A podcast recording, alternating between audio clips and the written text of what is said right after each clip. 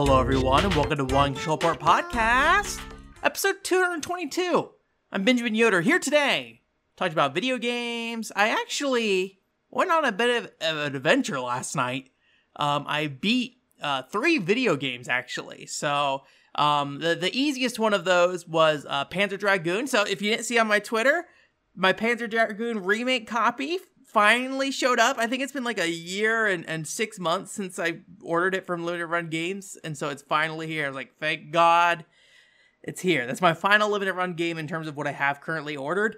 Um, as if you've listened to the podcast before, you know I'm probably to try to generally avoid limited run games going forward just because again no problem with the company or their model per se but it's just not really for me. I don't like the stress of having to be like oh i gotta buy within this period. Do i really want this? Oh they're releasing like you know multiple games at once that might be of the the like same series. And it's like this is the only chance you're gonna get to get you know copy one and two even though i haven't played one yet so i don't know if i even want to play two at this point. All that stuff it's just like ah, i don't know I'm just gonna not worry about it. So I'm probably gonna try to not buy limited run game stuff in the future. Um, but again, if you do, I'm not saying you shouldn't or anything like that. Just my personal experience related to that model, not limited run game specifically. Anyways, point being, got Panzer Dragoon remake. Uh, it's a very short video game, so I was like, I'm just gonna sit down and kind of blast through this. Basically, if you don't know Panzer Dragoon, it's like a very um, Star Fox style kind of game. You know, on rail shooter, kind of or on a dragon, and kind of move around. The big difference is, is that everything's not in front of you. You can kind of rotate the camera around uh, 360 degrees around uh, the the player. Um, but although the, when you're looking like to your sides and behind you, like your actual movement is locked, so you have to like shoot everything down that's actually coming at you. Um, and you have free free form on moving that camera. So it's not like something that's scripted where it turns the camera. You just turn the camera on your own. You know, and you have like a radar in the top right corner, and it shows you like what directions enemies are coming from, things like that. Um, I am not a huge fan of the original Panzer Dragoon, honestly. Um, I I just kind of I don't know. I played Panzer Dragoon Orta first, which is the Xbox game, and I did a video about that a while ago. Um, and I really like that game. That is an amazing video game. It's the third Panzer Dragoon in the main like shoot 'em up series. There's the Panzer Dragoon RPG, Panzer Dragoon Saga. Uh, but I love Orta. I have not played the second game yet. So in sitting down and playing this, you know, I was very much like, yep, this is still that original Panzer Dragoon game. It definitely looks nicer. Um, it's, it definitely looks like a low production qual- or like uh, low production uh, uh, product still. Like it just like visually everything looks a little awkward. The animations are very stilted. I don't know if they're like you know sticking faithfully to the animations of the original. Um, but but you know it looks a little low budget. But you know when you're looking at that original Saturn version, it's definitely a big improvement in terms of you know fidelity and quality. Um, you know some people I think will probably like uh, uh, that older look still. I, there's definitely something weird about seeing that game run at like a higher frame rate than 20 frames per second for me. I was just like, oh man, this this looks a little funky. Um, but but it's still like a I think a great way to play that game if you want to, or at least in my experience in playing through that game once, it was very very straightforward and easy, and and there weren't any real apparent issues as far as I could tell. Nothing that felt out of place at the very least as a non Panzer Dragoon expert, just somebody who played that original. Well, well, it should be worth mentioning. I never played the Saturn release. I only ever played the Xbox version, which was like a port of the PC version. Um, so so that's the only experience I have. But in comparison to that Xbox version, which at least back then was fairly accessible, I don't know how much Panzer Dragoon Orta costs these days. Although I think you can buy it online digitally through through the Microsoft Store, and I think play it on any any Xbox console th- from 360 all the way up to to Xbox um, Series X. So so I think it's very accessible game if you really want to, just maybe not the physical copy. Um, but yeah, so it's it's it's anyways. The, the point being though, you know, it's kind of a, a, a boiled down version of that game in some ways because it was the original, and and I just I have a hard time really finding a lot of excitement in it. Uh, but obviously, the 360 degree you know camera control thing is definitely a big differentiator between it um, I just kind of feel like it doesn't really add a lot to the game, in my opinion. I think the 360 degree camera. Um, what really stands out to me about um, um, Orta and why I like Orta a lot was like the ability to change different forms at any time and so not really having that mechanic i think um, kind of dampers my my interest in the previous games. Uh, i don't know much about zwei the second panzer dragoon game uh, but i i would like to try that someday. You know these are short games. It took me like an hour to get through panzer dragoon if not less than that. I didn't die once on normal um, which i don't know if that is you know uh, uh I assume it's that that game is is built in a way that they want you to just like try the different difficulties. So I don't know if there's like different you know uh, layouts and things like that based off the difficulty, or if it's literally just like uh oh the enemies have higher health and you have less health kind of thing. So, uh, but I I am not really that interested in Panzer Dragoon to to really try to explore that and figure that out. So I just moved on. But yeah, I was I was happy to sit down and finally play that. It is a little funny that I had to wait like a year and six months to experience something that was like finished within forty to 60 minutes. um, but you know, I'm happy to play through a short game all the time. I, it gives me it gives me a good feeling to be like, hey, I beat a video game. Uh, another video game I beat was Active Life Explorer. So obviously this was a bit of a longer running game. Um, so I, I, finished that up. Nothing really to add about Active Life Explorer at this point. Um, it's it's pretty much the same from start to finish. There's no real uh, development in that game. It's it, it's I like the like kind of the light structure of Active Life Explorer where you have like a purpose and a reason to be doing these events, uh, but you are just kind of like repeating the same events over and over and over again. And you know there is like the, the kind of nice little thing where it's like oh the the first event you do is also the last event you do, and it's the hardest version of the last or the hardest version that first event. Um, so there's like kind of a nice that they they put a little thought into that kind of through line there. Um, but it's not like you know a We Ski where there's like this very uh, I don't know about touching story is the right word for We Ski, but you know it, you you you kind of see these things in a game that, that doesn't really have like a heavy story kind of come together in a way that's very charming and and and like you kind of realize oh these characters have been interacting with um they, they are kind of characters that you build like a slight bond with to some degree um, but but no, you know, it's not anything anything crazy. Um, Explorer doesn't really have that. There's like some interesting things about like when you're going around like the map, you can kind of talk to NPCs in different towns, and they'll give you hints. But I found 99% of them to be pretty useless. The only one that was was probably eh, you know at least somewhat useful to me was the very first tip which actually tells you how to get to a secret area um, and and i thought that was really cool and so it kind of set me up to think that there's going to be a lot more of these kind of like tips that were less just kind of fluff and more had like oh here's how you like get to different places that you normally wouldn't be able to get to. But at least in, in my experience i only found that first town really had that and everything after that was like oh go go west to find the treasure and then you go to like the town above it and then the guy's like oh the dude in the south town like lies all the time but like if you go if you're completing the whole map, like it doesn't really matter which direction you go. There's no like penalty for you going west, other than you just kind of go west. And and usually there's some kind of reward at the end either way. So even though he lied to you that the treasure was the to the west, you still go and get like a key that opens another door in the environment. So it's like like those kind of like text based sections just just didn't really feel like they added much. But I do like what uh, Active Life Explorer seemed like it was trying to do and what it was trying to build. Um, it's definitely out of the Active Life games, the the four of them it's definitely the most promising looking. Um, I probably will continue to try to play the active life games for now. I can't guarantee that will be the case, uh, but I was like, okay, you know, these, these games, I think there's there's not enough substantially different about them to re- re- like review each of them individually.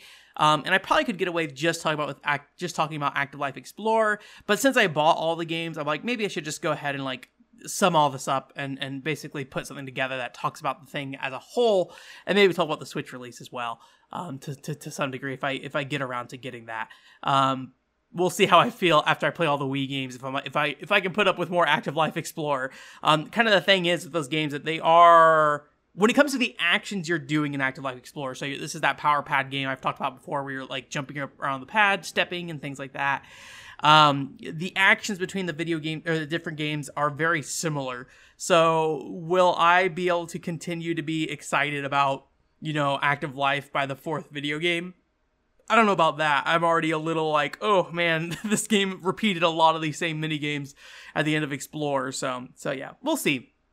And then I did go ahead and play through all of No More Heroes 3 this week. Um, very mixed on this game. I probably will need to spend more time thinking about it in terms of feeling out my final thoughts of it. Um, but what I can say in, in, in, in, in finishing it is I think it's a game that has a lot of very good intentions, um, specifically around it is taking a lot of what worked in No More Heroes 1, or maybe not what worked, what people maybe valued a lot in No More Heroes 1. Because, like, the overworld is not something that really works in No More Heroes 1 very well, but a lot of people like that overworld for a variety of reasons, but a lot of them are not that it's an actual good overworld. It's just given the structure of the game and the tone of that game, I think I think it fits that Travis like drives around town and just does like a bunch of random stuff. Where he's in the case of No More Heroes three, he's like collecting scorpions, finding kittens, and things like that.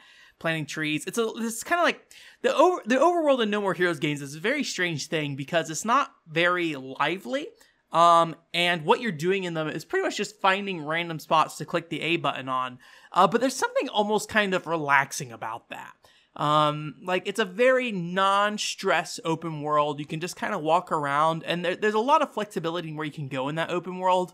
So you can kind of go around and, and walk around in the, like various alleyways and things like that. And a lot of times there's nothing in the alleyways, but you just can kind of walk around and just explore. Um, and and there's just not a lot of um, uh, you know, challenge or things that get in your way. You're just kind of doing it.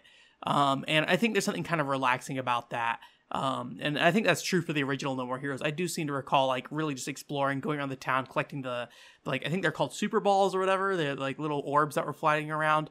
Um, so this game has a lot of that too. And if you don't know, No More Heroes 2 actually removed the overworld and just had like a you know select the different hub kind of thing where you go to like upgrade your katana and things like that.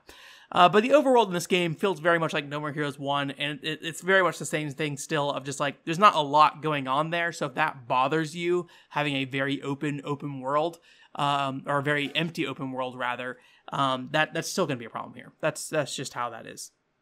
Um, and then also, uh, uh, well, well, talking about the the main game itself. So if you don't know what the structure of No More Heroes games are, typically it's like you have these ranked battles you go against. So you like fight different assassins, and each rank you kind of go up. So you fight the rank ten assassin, kill them. You're rank nine. Fight the rank eight assassin, things like that. And you have to like pay a fee to to get into the battle because there's like this association who runs the the the the combat essentially. And so in the in the original No More Heroes, when you did this, um, typically not always, but typically there was like a lead up mission to the actual um uh uh, encounters. So you'd pay your fee, you go to like you know the the baseball stadium, and there would be like a baseball area you kind of walk around, or there would be like some mini games along the way. And usually it was like some kind of themed themed stage based off whatever boss you were gonna go fight. Essentially, not always. Like I think Destroy Man who was kind of like a male dude, didn't really have too much of like a theme to his stage. It more or less was just like, hey, you can walk between these areas and fight things. Um, but but there are some times where where it was a bit more um, more specific on those. Uh, and whether those stages were good or not, I think is, is kind of a whole other thing. Um, there's definitely some memorable moments about them for sure one of my favorites being the one where I forget which stage it was, but like like the sprinkler system turns on and Travis has like a beam katana that has like electricity in it, right? And and, and so like when he's in the, the the sprinklers, he's getting like electrically shocked the entire time. So they get to like find the the sprinkler switch to turn it off like while you're being shocked. So like Travis is like all sprawled out with his limbs like very rapidly running down the hallways screaming while he's getting electrocuted. And it's like, you know, mechanically it's it's pretty much just find the thing that you need to pull the lever on, but it, it is like a very you know the, the, the context of what you're doing it in is very entertaining and very fun. Um, I don't really recall how No More Heroes 2 was with that. I don't recall a lot about No More Heroes 2 in general, to be honest with you. Um, except for the, I like the different beam katanas, which is something that has not returned in the series, where you have like the, the dual wielding beam katanas or the, the long beam katana. The, this game, they basically kept it with just, just a single beam katana. Um, uh, but Travis Strikes Again actually leaned really hard into these like pre-boss stages, and that was something I think is is really the strength of Travis Strikes Again, especially early on, is that each of these stages really has like a distinct not only aesthetic but also um, flow and structure to them. I remember really liking the coffee and donuts level, uh, the the Thunderdome one where you're like in the uh, the you're doing the the bike races and you like go back to your little tiny apartment complex at the end of the bike races and then you like like go on the computer system and go back in kind of thing. It's it's it's it. There's a lot of really neat things about Travis Strikes Again when it comes to the level design and what you're doing in those levels. And it's also Travis Strikes Again is also a very momentum based game, so it can kind of deal with those larger levels. I think because Travis is almost always moving in those games um because it's like an overhead isometric game and like your light attack lets you run at full speed even while you're swiping uh, and then your heavy attack you use like you know it does slow you down but there is like kind of this forward lunge to it whenever you use it. So i felt like the heavy attack was like really a, a, a powerful tool in that game. Um, and I think a lot of people kind of um, uh, d- did not interact with the heavy attack a lot, which I think kind of hurts the experience a bit for better or for worse. Yeah, you can play that entire game using the light attack, but I feel like the heavy attack was definitely a more satisfying uh, attack to do. Um, and this game, interestingly, kind of takes uh, a lot of elements from Travis Strikes Again, um, you know, mechanically, but then basically like staples them onto the original No More Heroes, which is like this behind the back third person, you know, action game where you basically smash the A button uh, in the case of No More Heroes 1, you have like a high and a low attack, but in this game, it's just the light and heavy attack from Travis Strikes Again um, as well. Um, but it is very much those arena combat sequences. And there's not many just like stages you go through. If anything, it's probably, I think, maybe the least amount of stages in a No More Heroes game. There's just like not a lot of, of areas that you really explore. Um, there are some exceptions. There's like a really cool school sequence at one point that, you know, again, it's one of those things where like the school sequence is not what you're doing in it is not particularly that interesting, but the context of what they're presenting it as um, is is is is is fun. And I think that's a lot of No More Heroes. Is like nothing it does is particularly great, right?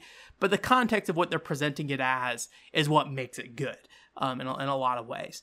And so there's just like not a lot of those kind of stages that feel very creative. Um, but there's also like instead of like you know just filling it in with a lot of like just go from room to room to room kind of thing. Um, they instead spread out the like pre-boss encounters throughout the open world.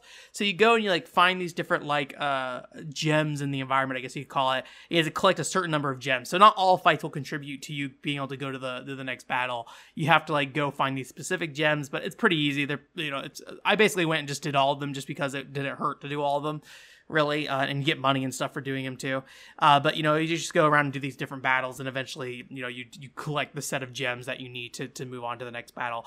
And that was often kind of treated as like the pre-boss follow-up kind of thing. things like oh you're going to go to this region the, the, the region's like split up into five different areas and each region has like its own theme but like what you're doing there is not particularly unique or anything like that other than like sometimes like like thunderdome area the outside of like this main city hub is just like a big desert and that's it but the actual main city hub you can go into and it's like kind of like a japanese um i forget what it's called like it's, it's that thing in uh uh, Osaka, like Dotonbori, I think, kind of thing, where it's like that big long walkway with like the alleyways off to the sides of them and the tower at the end. I think that's what it is.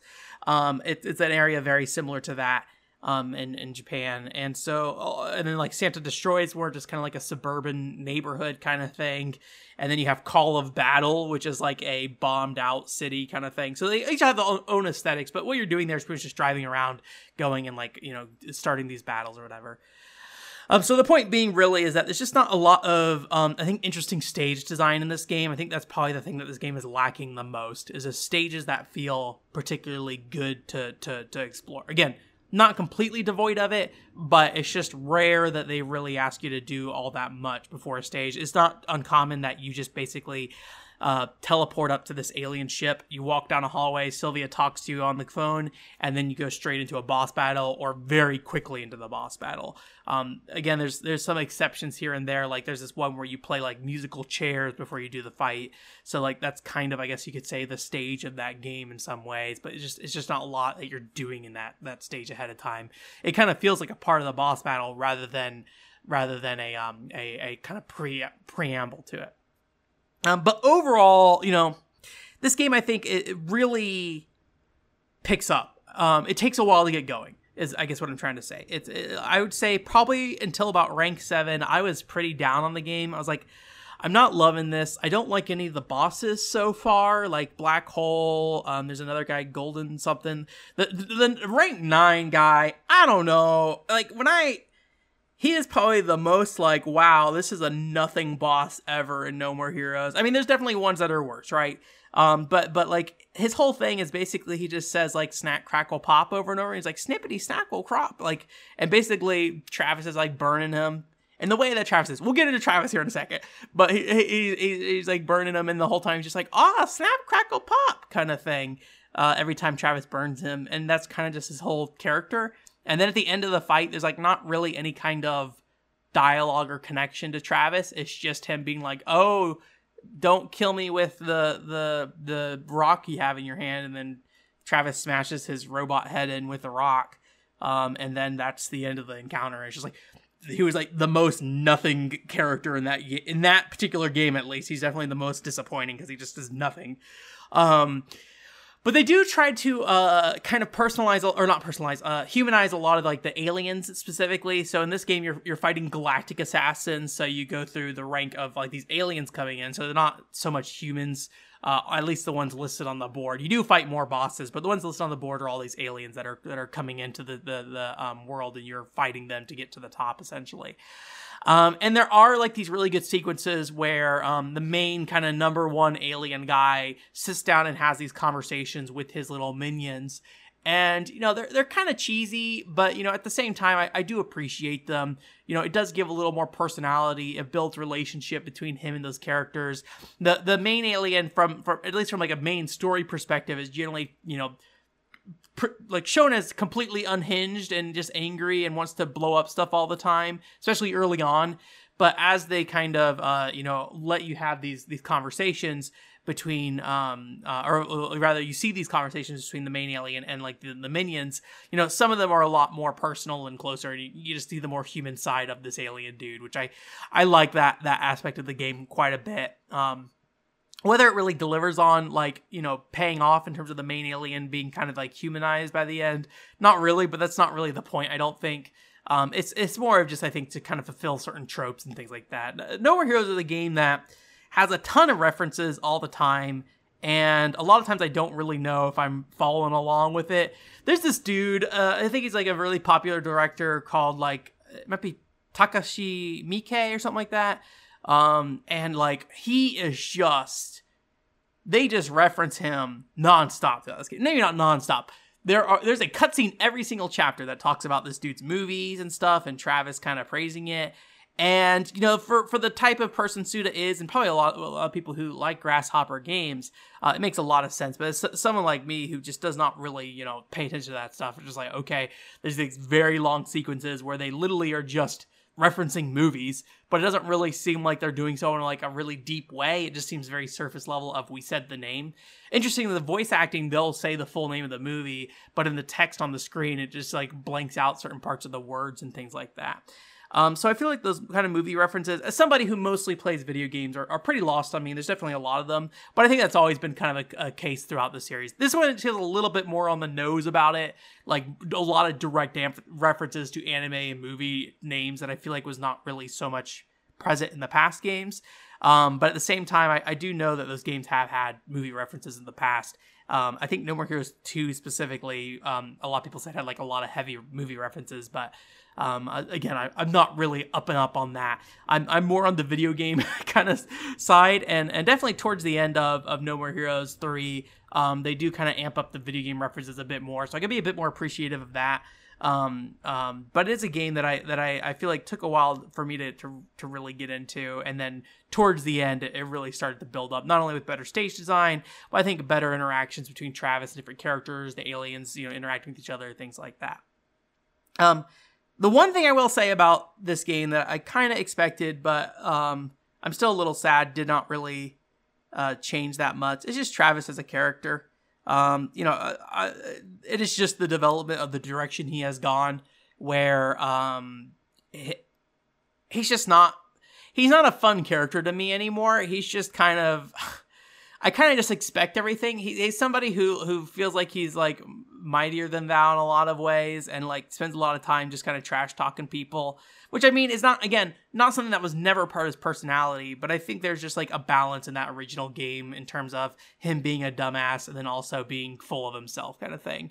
And as as, as these games have gone on it's become more and more about him being full of himself and as they become more precious about travis as a character you know he's been able to act on on being full of himself like oh i'm going to I'm just gonna fucking ruin you kind of thing. And then he actually does just go ahead and kind of ruins them because that's you know who he is physically at this point, being able to, to overtake people. Uh, a lot of times there's not that much of a struggle between him and the boss um, in terms of what's presented in the cutscenes. Where I feel like in No More Heroes one, um, you did have some of the more of those scenes where Travis was like felt more on par with a lot of the bosses he was fighting against. Um, and I think some of that is also just in terms of like the, the story as well. Like Travis feels like somebody who's always kind of talking down to people in in No More Heroes three. Where I feel like in No More Heroes one, um, there's a lot more scenes where, where it feels like he's more of speaking as as an equal to a lot of them. Um, not always, obviously, but but I think there are, are are cases of that. So I don't know. It's it's definitely one of those things that like I think it's a very difficult thing to explain. I'm not somebody. I think you guys know I'm not somebody who's great at explaining my feelings on story and characters. I'm a very straightforward, mechanics driven person when it comes to video games. Um, um, so like actually explaining how I feel about Travis as a character is probably a very difficult thing to really convey. And I feel like I'm just kind of talking in a lot of vague terms here for the most part. But um, yeah, I, if you've liked the last three No More or two No More Heroes games and where character or where Travis has been as a character, then I think you'll be perfectly fine here. But as somebody who has not really liked those last two versions of Travis, like I'm, I'm just kind of like, yeah, it's still, still that, still him. So, so yeah, I think that's all I want to say about No More Heroes three for now, at least. That seems pretty reasonable, off the top of my head. Um, so yeah, I, I will say you know, it, it did make me appreciate Travis Strikes Again a bit more. Um, you know, being separated from No More Heroes 1 and 2 for so long, I think made it a little harder for me to understand exactly what Travis Strikes Again was doing that was more unique, specifically the level design. Travis Strikes Again has pretty amazing level design early on. Um, but Travis Strikes Again is a game that falls off on the back half of that game. Like the levels just kind of start getting very samey towards the end and rely a bit more on aesthetics more than anything. Where No More Heroes 3 is the opposite. I feel like early on it relies more on aesthetics, and then the back half it, it, it, it is a bit more. Um, more substantial in, in, its content and and and how it handles its references and how that applies to the player as a game from a gameplay perspective. Um, it's definitely much more improved over time. But but I feel like the combat of this game, you know, it's really cool that they brought in a lot of systems from Travis Strikes Again. Like they have this Death Glove system in place, which is like the one where you have like special skills. So I think that's always a, or at least I think that was a really nice addition to Travis Strikes Again to vary up the battle system. And I'm very glad they brought that over. But I think the momentum based combat um being missing is is a little a little sad but you know inherently different games travis strikes again is a, a spin-off and then no more heroes is it's kind of like behind the back arena brawler kind of thing in, in some ways um with with how it works. So overall i'm pretty happy with the game. Um i don't really know what i want from no more heroes at this point uh, other than just you know i think there will always be the desire of mine to just have like a really solid set of bosses again that really feel personable in a way that that makes a connection with travis. I feel like that's been missing for the last three games and that still is missing in no more heroes. Um, obviously there are ex- exceptions in the game but i think when you look at that first lineup of three bosses like all of them are just kind of like oh, whatever like fine um, kind of thing uh, this game ends on a really high note though, which I'm glad. Um, and there's a lot of like weird references, like like if you're like, hey, I'm just gonna play No More Heroes three because that's the next mainline No More Heroes. Like Travis Strikes Again plays a huge role in this game. So if you have not played Travis Strikes Again, I would recommend it. Um, you know, obviously it doesn't really matter because No More Heroes is a game that doesn't really treat its story as precious. Um, but uh, it's a it's something that I think you would get more appreciation about what's happening in the story and what these characters are doing. There's a lot of characters that are that are pulled you know straight from Travis Strikes Again. Uh, that that if you just play No More Heroes one or No More Heroes one and two, you'll really be missing out on. So, and I think Travis Strikes Again, while not the perfect video game, is is definitely a fun thing to sit down and play through. Personally, uh, I think if I were to rank the No More Heroes games at this point, you know, it's one of those things that I think is kind of similar to Zelda, where like I don't really have a favorite Zelda. There's just a lot of strong benefits from each title. And like No More Heroes 1 is a great game when it comes to characters, but combat's a little, you know, little plain. Uh Travis Strikes Again, I love the level design. And then No More Heroes 3, I think you know, No More Heroes 3 maybe doesn't do any one particular thing great, um, but it's a game that feels like it's cumulative of the series in a lot of ways, and it brings in a lot of elements from those. And while maybe it's not the best combat or the best characters or the best story or best of, of level design or anything like that, it feels like it has a bit of all of those in it all at once. Um, and so I think I can appreciate it from that regard. Um, whether or not that means I, I like it more than No More Heroes 1 or Travis Strikes Again is a whole other thing. More Heroes 2 is definitely the bottom of the tier for me, though. But I think right now, how I feel right now, all those games are kind of flat. Like all three of them are are equal in some way. They all have their strengths and they all have their weaknesses. Um, I think Travis or the original No More Heroes definitely is going to have the most impact, but that's also a game that came out in 2007 when like indie games weren't really a thing. Um, and you know, Grasshopper's games weren't really as as well known at the time, um, so you know you didn't have as much experience with all these other games that that go for similar writing styles and similar aesthetics and things like that. So. Um, the tra- kind of transition into news real quick. Um, um, just to go straight into it. Uh, so along with this game, I think actually like I think a day before the game came out, uh, Suda51 uh, put out uh, like a, a, comment about kind of where this this game it leaves the series in general. Um, and it's kind of this weird, vague thing right now. Uh, he, he seems pretty definitive on this is kind of the last game that features Travis as the main character, probably. Um, but when it comes to No More Heroes as a series, it was a bit weird of a weirder comment he made. Basically, that was just saying that uh, Marvelous owns the IP at this point, and um, and I think that's been the case for for a long time. Um, but they they had like permission to work on it for a particular period of time. So so basically, they have to get a sign off from Marvelous to to work on it again. Um, one thing I did not actually look into, I think I just heard about it on Giant Bomb, but I didn't actually look into where the source was. I think they also mentioned that they may have had like a 10 year dev cycle lined up, and none of those plans include No More Heroes at this point. So, so it was kind of up in the air what will happen. I think there will be a No More Hero 3 port, port to other platforms personally. Just those other games have been coming out on those, so I don't see reason why you wouldn't at this point. Um, Switch is the only place you can play No More Heroes 3 right now. Technically, the game definitely runs like a Switch game, that's for sure. um, um, but yeah, so it seems kind of uncertain in, in, the future. I will be honest with you. I feel like this is a good point for the series to stop. Um, there's definitely at the end of this game uh, space for them to explore further. They are very open about that. This is that's pretty much true for every No More Heroes game. They always leave some kind of hole there in case they need to kind of extend going further. Uh, but it's also like kind of definitive uh, definitive enough at this point that it's like it's probably fine if it never goes on. Like there are story things that could be followed up on, but nothing that's like real substantial enough that it, that it would be key for the series to continue on. Right? It's not a Xenosaga situation or a Shenmue situation kind of thing. Um, but yeah, so it seems like that's kind of up in the air at the moment. I'd be curious to see if like Marvelous would ever be interested in making like a a No More Heroes game that did not involve Grasshopper. I think a lot of people would be very upset about that. I think it'd be kind of fascinating to see somebody else try to take the the reins of that. As somebody who has kind of lost confidence of of Grasshopper to kind of ad- address the issues that I have with a lot of their games at this point. Um, I, I would like to see that, uh, but I think you're probably going to lose something as well, especially especially when it comes to like kind of tonally. Um, I don't know many other companies that can make games like Grasshopper Games, which is saying a lot. I feel like, and like a real benefit of them. Um, of uh, keeping them around on that series. But I'd be curious to see somebody else kind of tackle the series. And we're also at the point that, like, if Travis is not included, or at least not included as the main character, um, I think there's a lot of space for for them to explore that. And I'll be curious to see how No More Hero 3 sells. I feel like there's a lot of hype behind this game, but just because there's a lot of hype in my communities online doesn't necessarily mean that that's going to result in actual, you know, sales to, to make up the development cost. Not that this game feels like it has a huge budget either. It feels like it very much feels like a Wii game in terms of production value. Um, Suda also mentioned wanting to make like a Deadpool game or something like that, uh, which I don't really have a lot of interest in.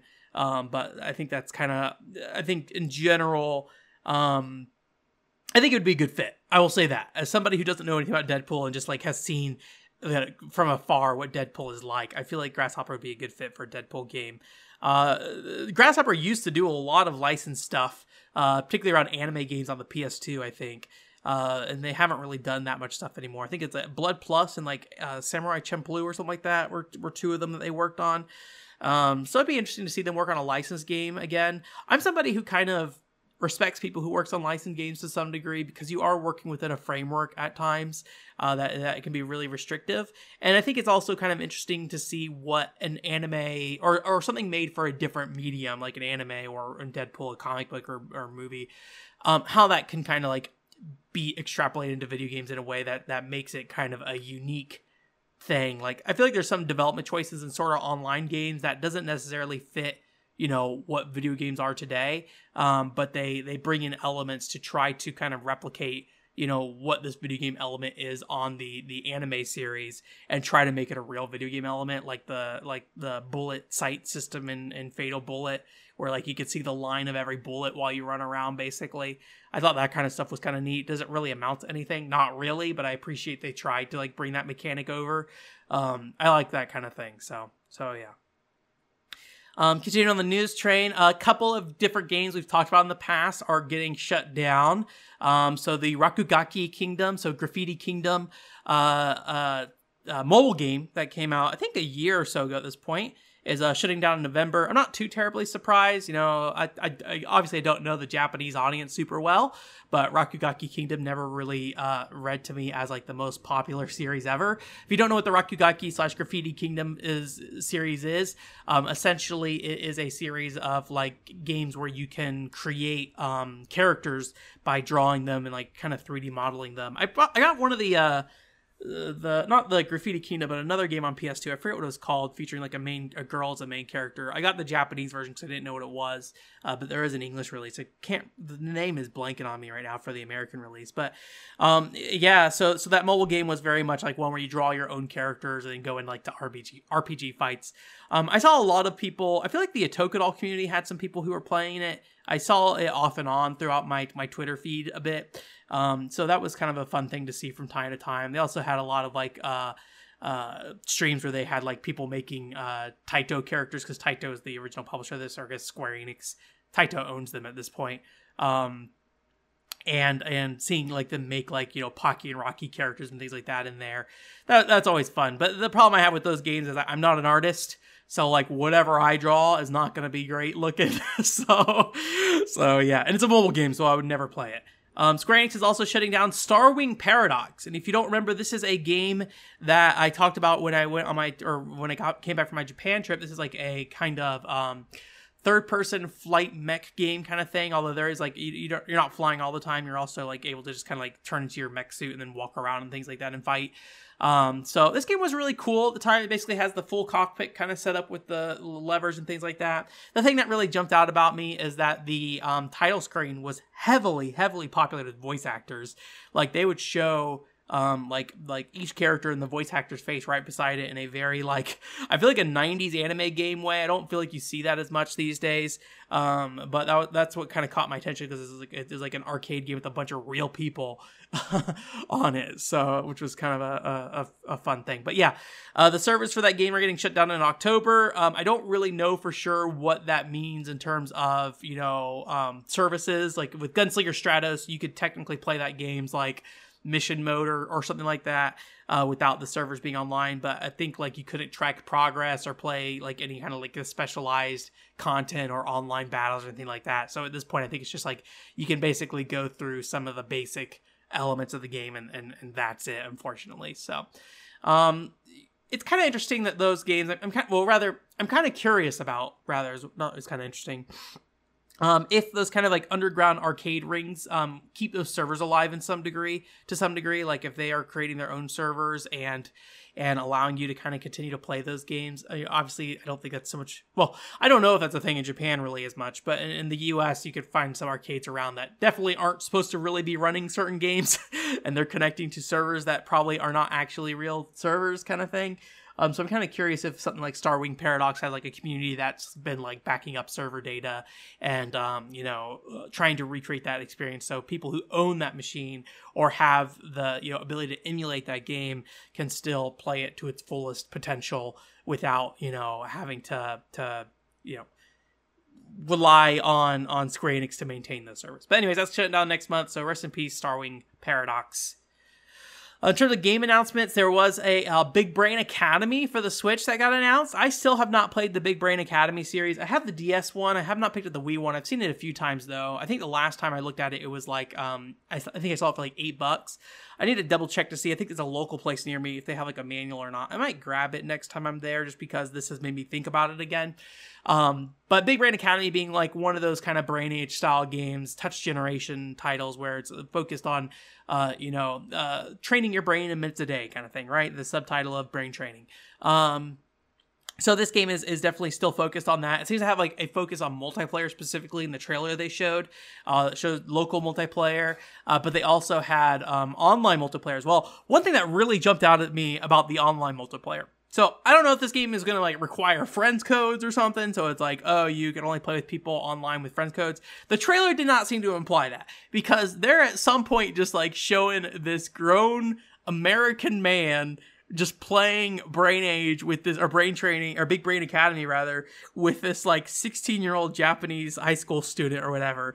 And what's interesting is that the the character profiles in those games has information about that person. Now I'm gonna guess you could put anonymous or, or hide it or whatever, but it literally just has on screen, hey, this person is this age, this is their occupation, Japanese high school student or or, or office man, and then also they give you like I assume pre pre selected comments you can create um, about that. And for a Nintendo game, that just seems like a lot of information to give to random people online. Um, I was very surprised by that. I don't know if they give you the username. It's I think on the the trailer it said like over the the American dude it said player, and then the Japanese player it says quote a real player above it. But I don't know if that's just you know them setting you know test text or whatever for for making that trailer or whatever. But yeah, that really took me aback seeing like so much personal information in a Nintendo online game displayed. Um, potentially to somebody who would not have friend codes. Maybe maybe somehow a 40 year old man and a like 16 year old high school student in different countries exchange their, exchange their friends codes. I don't think Nintendo would be super happy about that, but, but I'm guessing that's not the case. Um, so that really kind of took me back. Either way, though, the game is aesthetically still has a great um great look. Uh, I love the main theme for the Big Brain Academy games. That is such a such a good thing. I'm, I'm sure I'll probably have it at the beginning of this podcast. Maybe it's like the Hachanya Hachanya song. Really good. It's in Smash Brothers as well. Um, really more than anything though, and I think this comes out in December, by the way. The thing with this really just reiterates to me, and I'm just really glad about this, is that Nintendo has not really given up on that like kind of Wii casual audience for the Switch. Obviously, I think like Ring Fit Adventures and fitness boxing and things like that has really shown Nintendo there's still a space for that market in the US here. Um, and and well around the world, I guess. Um, I don't know how Brain Age on the on the the Switch sold to be honest with you, but I'm glad Nintendo's still kind of pushing that stuff. That was something I really kind of missed out of the Wii U era. Admittedly, they didn't really have that audience on the system, so I can totally understand why they did not really go for that approach. But I, am glad to see it back. I'm glad to see it come back in a, in a maybe not full force way, but it's a it's a it's a, a strong way. You know, clubhouse games and stuff like that. I'm really glad to see that stuff. Have I bought any of them? No, I have not don't judge me. uh, I just haven't really got around to them, and I uh, and I have a lot of those games that I bought on the Wii and DS that I still haven't really gotten to. So personally, I just don't really have a lot of um, you know, uh, uh, excuse to buy it yet at this point. But I'm really happy to see that that coming along. Um, there's also a new Gunvolt game that was announced, even though Gunvolt 3 isn't out yet. They announced Gunvolt Luminous Avengers G2. Um, so if you don't know, this is the Gunvolt spin-off game that featured the character Copen, which is kind of like if you know Mega Man series, kind of like the Zero of the Mega Man series in some way, um, or the Gunvolt series, I guess. Uh, but uh, yeah, so this is a game that's featuring him. It still kind of has the same flying mechanics, although there was a kind of an emphasis on melee combat in this trailer. You know, Gunvolt 3 also has a character focus on melee combat, so I don't know if that connection kind of came that way. Uh, but Copen is a character that gets different abilities based off the bosses. They kind of highlight that again in this trailer, like new abilities through different bosses, but I kind of expect that out of out of Copen because that's his, his kind of gimmick. So I, I, don't really know much. I, I, I feel like a Mega Man game would not say, "Oh, new abilities with each boss," because like yes, that's what a Mega Man does. But admittedly, Mega Man's an iconic character, and Copen maybe not so much. um, I'm not really sure if I'm interested in this game at this point. Honestly, it's it's I like Gunvolt Luminous Avengers G is my favorite Gunvolt game probably. Like that game I think does a lot of things right not only aesthetically, tonally, and story wise, but also mechanically a very strong game. And, um, you know, admittedly, very similar to Gunvolt 2's Copen, but Gunvolt 2's Copen kind of got the short end of the stick of being in a game where he was only one of the two main characters. So he really feel like he got the chance to really, you know, flex and be like his own main main character kind of thing. Um, so I really liked Gunvolt, Gunvolt Luminous Adventure Z, um, but at the same time, I don't really need, know if I need more of that at this point. Um, uh, so we'll see. I will probably pick it up. I just don't know if I'm interested in like I don't know what they could do with Copen right now to make me interested. Obviously, the different skills and stuff. If they make you play a different way, sure, yeah. Um, but if it's going to be kind of the same core mechanics, just like just but like the the the skills he's using to shoot enemies just look a little different or maybe have like slightly different effects, then I'm not super interested in that at this point. So we'll see. Uh, I will probably pick it up. Um, they did say, oh, like I think I think so. They, I think they announced that this was coming to America, but they didn't announce like a physical. They're like, oh, we're probably gonna do a physical eventually. I'm gonna guess it's gonna be through the limited run game, so I might just import the Japanese version if English is on the card. I don't, you know, we already talked about this. Oops, moved my moved my char- my uh, chair arm. We already talked about this. I don't want to play any more buy any more limited run games if I don't have to. So so ideally, I will be avoiding that. Uh, I don't know. I think Luminous Avenger was also a limited run. I have to go back and look at that, but I think that was the case. So, anyways, I'll probably look at importing it. I'll have to see if Luminous Avenger shipped with English on the cart. If it did, then I'm going to guess probably the same thing here. Um, and then they also said Gunvolt 3 is coming out in 2022, so that's going to feature the new main character with the sword. Um, so I'm, I'm excited about that game. Uh, again, I don't really want her to share a game with Gunvolt specifically, but you know what they showed in the trailer seemed to seem seemed like they were making some adjustments to Gunvolt overall as a character. So I'll be curious to see what those changes are, and I'll definitely buy that one. I think I'll be excited to play Gunvolt three, and I think I will enjoy it. But just looking at Luminous Avengers G, I just was or G two. Um, I just didn't really see anything that jumped out immediately. But I said the same thing, same thing about Gunvolt 2 when they showed that off initially. And what Gunvolt 2 really brought to the series was just good stage design. Admittedly, Gunvolt 1 I will not say is bad stage design per se, but there's a lot more flat stages. Um, and then Gunvolt 2 feels like they kind of figured out how to make Gunvolt work in those stages where Gunvolt 1, I think they, it was so flat because they didn't really know how to make Gunvolt work as a character in more complex stage designs. Um, one kind of weird ripple to all this Gunvolt, uh, Luminous Avengers G thing is that if you remember a long time ago, we talked about a game called Kogan on this podcast. And Kogan is a Gunvolt uh, clone, I guess you could say. I, I, I don't want to say 100%, but like aesthetically and mechanically, there's a lot of very similar things. It is a melee combat based game, so it's not like, you know, Gunvolt 1 and 2, at least where those characters are very ranged focused. Um, you know, there is a melee character showing up in Gunvolt 3, but obviously this is happening after the fact. Um, so Kogan is a game that, you know, looks definitely a lot lower budget than that. It has a Unity Chan as the main character, so that probably tells you all you need to know about the production value of this game. That doesn't mean it's not going to be good. Just just generally you can tell it's it's a it's a, a cheaper game than, than that. So, you know, being a clone of Gunvolt, you would think there wouldn't exactly be like this close tie between those two series, but they are doing a crossover thing.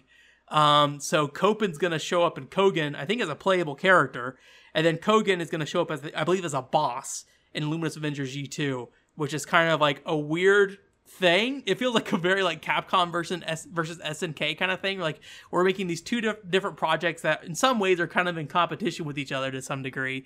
Um, but at the same time, our fan bases probably overlap in a way where this makes sense, right? Um, I think that's really cool. I think that's really exciting. So um, I I do want to check out Kogan. I think it comes out in January in Japan. I don't know if they've announced a US release.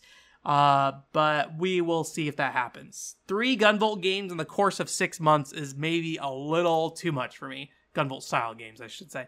Even two Gunvolt games in the course of six months, a little, a little um, uh, tight for me. But uh, I, I, think I would definitely buy Luminous Avenger and and Gunvolt three. Just w- whether I'll play Luminous Avenger G two is a, is kind of a whole other thing. So yeah, and that's pretty much it for game news. Uh, Wonderfest, just a, a quick follow up for Wonderfest last week. I talked about that getting canceled in the physical event and there being an online event.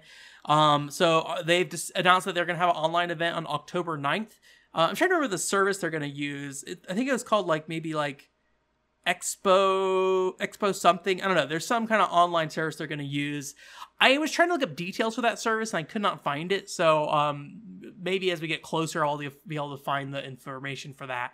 Uh, but but yeah, so they announced that, that, that they're doing that. Um, they are doing like an entry fee though, so you do have to pay like ten dollars to get in basically, or one thousand you know yen. Um, so it won't be something you can just jump on you know for free per se.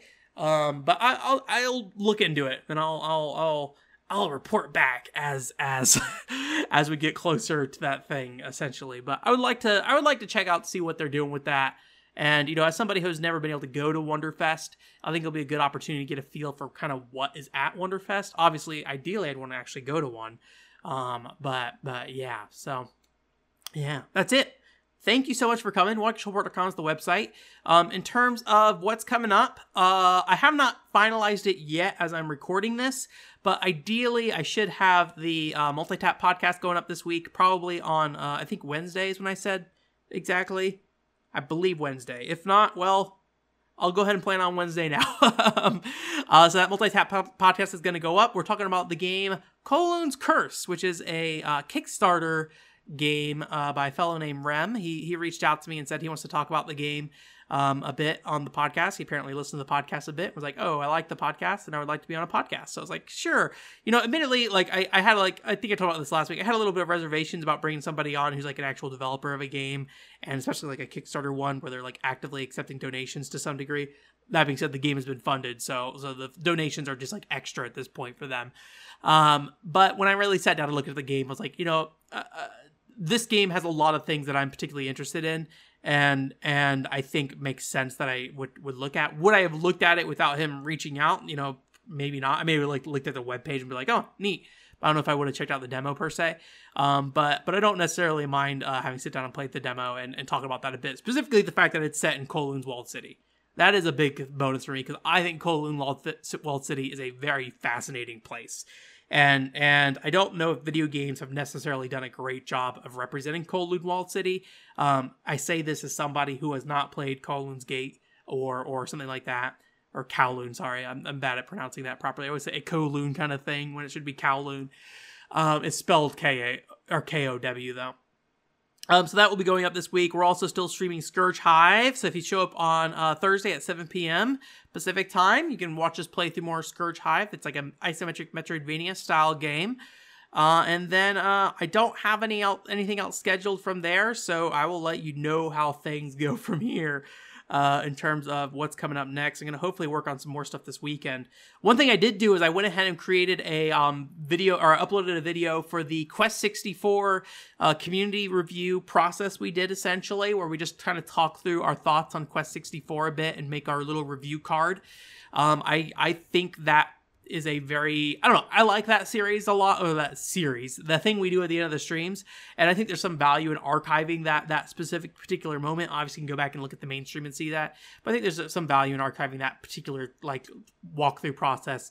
So if you're ever curious about like kind of how I feel about like how I think about game reviews and things like that um, that's probably a really good way to see not only how how I think through things but also like my, my audience too because my audience is like a big contributor in that. Although I feel like I'm a bully sometimes. I'm just like, I don't know if I want to put this on this sheet necessarily, just in terms of what we value kind of thing. But you know, I, I generally want to like at least represent everybody's thoughts to some degree. Just gotta pick and choose sometimes, right?